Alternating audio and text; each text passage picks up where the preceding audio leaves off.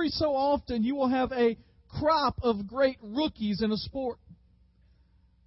That perhaps this year in the NFL, some of you that follow that, this is the best rookie group of running backs that have been seen in a long time. The Titans, who are undefeated, and whereas they continue to be more undefeated, or as the undefeated streak continues, people around here get more excited. Have one of those rookies, a great guy that was leading until last week, the AFC in rushing. And it says it's what's interesting is every once in a while you have this great crop of young guys, and that Billy Graham actually began preaching in a great crop of young preachers. In the 1940s, there were 3 great young evangelists. In 1945, Billy Graham really started to pack out auditoriums. People started to come to listen to him, but he wasn't the most popular guy that year, even his age. You see, there were 2 other guys, Chuck Templeton and Bron Clifford. All 3 men in 1945 were in their mid-20s. One seminary president, after hearing Chuck Templeton preach, said that he was the most gifted and talented young man in America today for preaching. Templeton and Graham were friends. Both ministered in Youth for Christ. Both were extraordinary preachers. But it's been said that in those early days, most observers would have put their money on Templeton. As a matter of fact, in 1946, the National Association of Evangelicals put out a periodical about the people that they were most excited about in Christianity that were coming up. And one of the people they gave attention to, one of the people they wrote about was Chuck Templeton. He was the guy they said in their 5 years' existence had been best used by God. They highlighted the ministry. They talked about him. They put him up on this pedestal. They talked about how the future was so bright for him. And what's interesting is, in that particular magazine, there is not a mention at all of a guy named Billy Graham. This was coming after a group of preachers had taken over the cities, when revivals were rampant across the major cities of this country. You may not be aware of this, but the Ryman Auditorium was actually originally built for a revival. And as it was built and things like that, things in New York all over, they thought Chuck Templeton was actually described as the upcoming Babe Ruth of evangelism. Bron Clifford was another gifted 25-year-old fireball preacher. In fact, many believe that he was the most gifted and powerful preacher the church had seen in centuries. In the same year that Billy Graham was starting to get his start, Clifford preached to an auditorium of thousands in Miami. People lined up 10 and 12 deep outside the auditorium, to just trying to get in. In fact, when he was preaching at Baylor later that year, the president ordered class bells turned off so that the young man could minister without interruption from the student body. And what's interesting is, today, if you were to ask people about Billy Graham or Chuck Templeton or Bron Clifford, only one of those could be named. So what happened? 5 years after Templeton was featured in a magazine, he left the ministry, saying he no longer believed in the things he was preaching. By 1950, the future Babe Ruth wasn't even in the game and no longer believed in Jesus Christ and what he had done. By 1954, Bron Clifford had lost his family, his ministry, his health, and then his life. Alcohol, financial irresponsibility had done him in. He wound up leaving his life and their 2 Down syndrome children. And at the age of 35, this once great preacher died from cirrhosis of the liver in a rundown motel in Amarillo. Now, you know what that story teaches me? It's not how you start, it's how you... We're going to do that again because you weren't ready yet.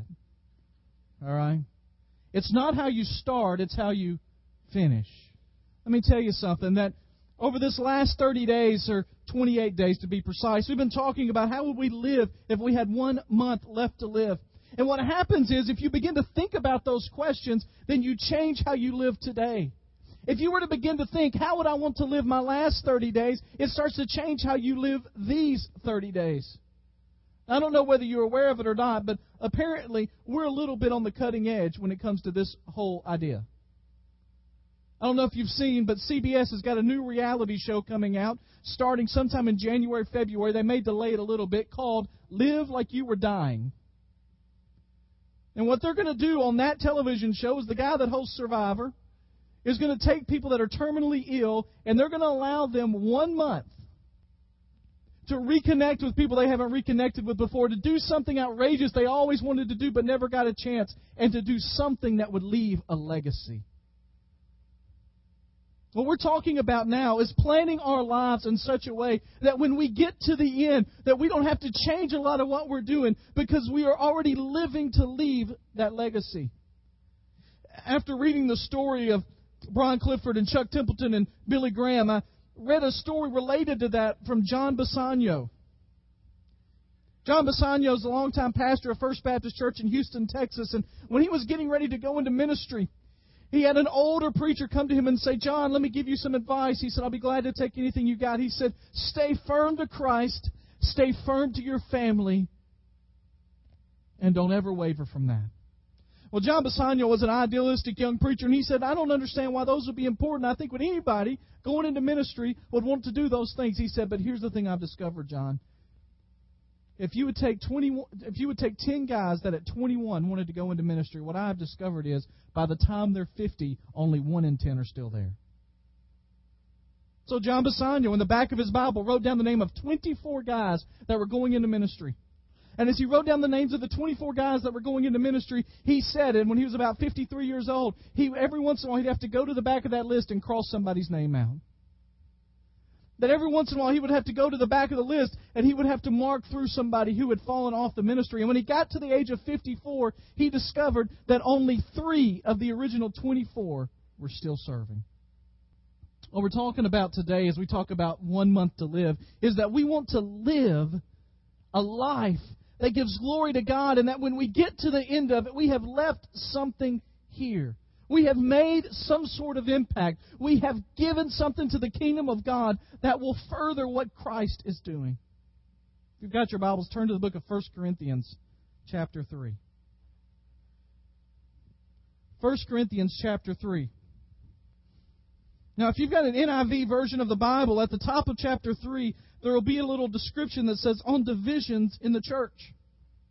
And while it talks about in chapter 3 the divisions that are in the church and the cures for that, what I love is that we can take and apply what he tells about divisions in the church for our own lives. He starts out by talking about it. We're not going to read that part, but in the first few verses, the first 9 verses, he talks about people being immature Christians, mere infants, that they couldn't take the solid food, that they only had milk. And he talks about how maturity was necessary if they were going to grow up and do what God had called them to do. In fact, what he basically says is that most divisions in the church are caused by immature Christians. People that aren't looking at the big picture, that aren't looking at what God is doing, that aren't trying to live their life for the glory of God, but instead are doing their own thing in their own way. That they haven't understood the deeper truths of God. And what he says is, as we move on, that what we have to try to ask ourselves the question is, how are we building our lives? You know, one of the things that I've, being in church, being a pastor, that you have to kind of come to understand sometimes is how buildings operate. Well, when I was in seminary, my father-in-law used to ask me, you know, we would talk about questions and stuff, and he says, "Do they have a seminary yet on how to build a building?" Because he said, "What I've discovered is when you get into pastoring, you always are going to build a building sometime." Now, some of you are real scared right now. What's he about to tell us? But what is interesting to me is we are in the process of looking at our buildings and looking how we can best use them for God's glory and what we currently have and what God might envision in the future. And most of you that were here last spring know that we voted to hire a consultant that's helping us to look at that and how we can reach out to the community through our buildings. But in the process of that, I've had to get together some blueprints, discover some blueprints, find some blueprints. And when you look at that, what is always amazing to me is how you can look at those blueprints and somehow the people that are building the buildings know exactly what it's going to look like from those blueprints. I'm just going to tell you, they don't look like much to me. But an architect can look down and see all of it put together and see this what we have here. You know, there's a book out in the foyer that's a history of Goodlettsville, and as you can imagine, our spire is kind of a unique church design. Everybody know that? It's a little unique, isn't it? It's a little unique, and I know this is what I was talking to the architects that we're discussing some things with, and I said, I know there's no varying degrees of unique. I mean, unique means one of a kind, right? So you can't be more one of a kind than something else. That's a grammar lesson right in the middle of the sermon for you. But our spire is very unique, even though there's no such thing. But what is interesting in that book is a picture of them building the spire. I couldn't imagine how it was done. And I saw the picture, I still don't know. But the point is they take the blueprints and they build up something out of it. What God tells us here, what Paul tells us God tells us through the Apostle Paul, is that God has a plan for our lives. And the important thing is that we build it with materials that will last. And I'm going to bet that most of us in this room, if we're honest with ourselves, feel like that all we do over and over and over again is do things that don't last. We wash the dishes one day, and the next day we come back and there are dishes in the sink again. Amen? Anybody ever wash dishes and they stay clean? You got that secret somewhere? We pick up the bonus room where the kids are playing, and the next day we come in, or 20 minutes later we come in and it's messy again. We wash our clothes and we wear them and they get dirty again. It seems like over and over we're just doing things. I remember at the beginning of a very theological movie called The Incredibles, a Disney movie. At the beginning of that movie, he's talking about the difficulty of being a superhero. He says the most difficult things is you go out and save the world, and people just come along and mess it up again. And the truth is that we do things that don't seem to last. And what happens here is that the Apostle Paul tells us that we need to build with materials that will last. Look at verse 10 of chapter 3 in 1 Corinthians.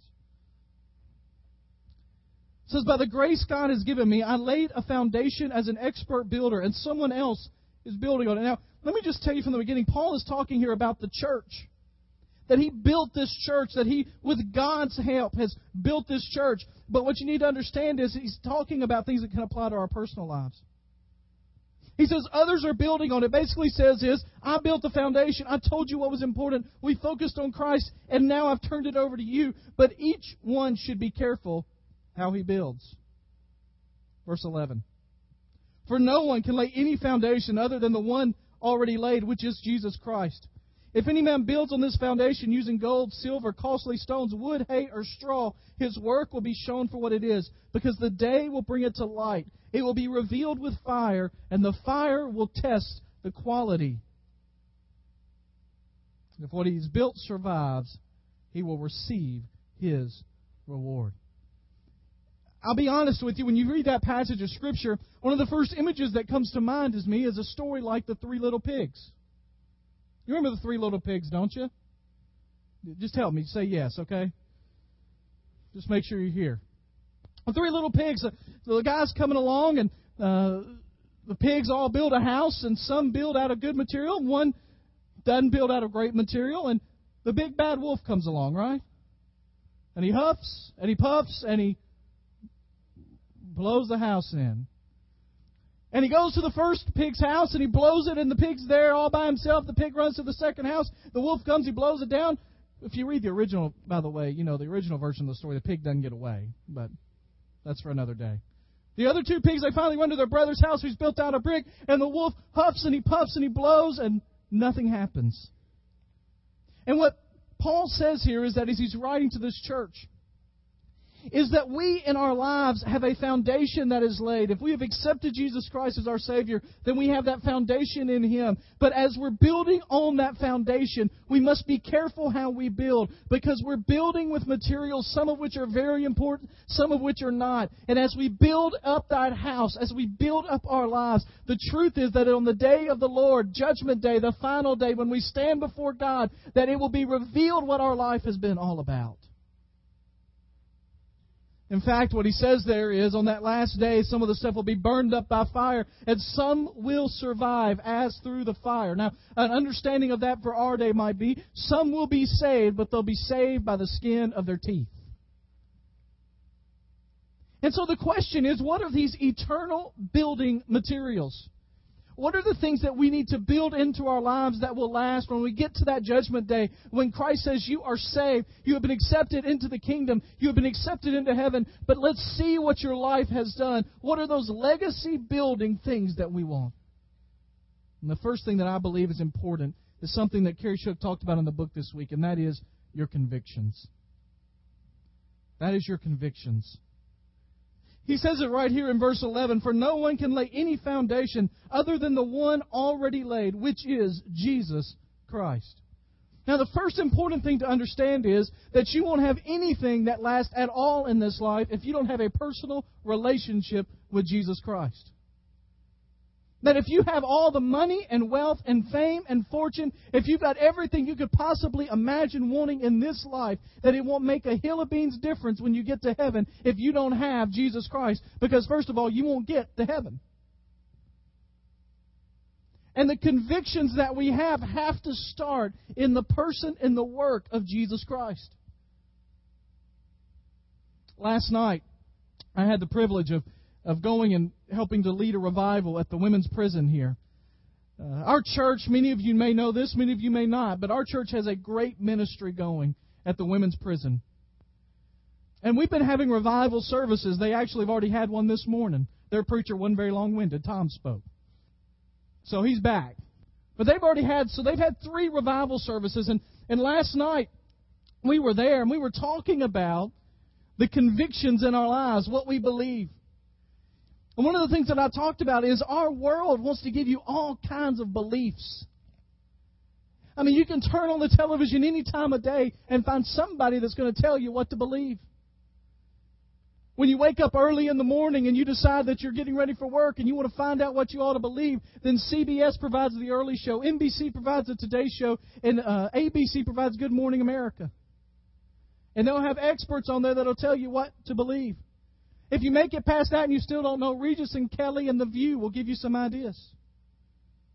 If you make it into the afternoon hours, then you've got Montel and Maury and whoever the latest is out there. And then if you want the really good stuff, you wait for Dr. Phil and Oprah. And as you get through the day, you are told the things that you ought to believe. But what I like is that Carrie Shook talks about that his dad gave him a statement that I love. And he says, beliefs are things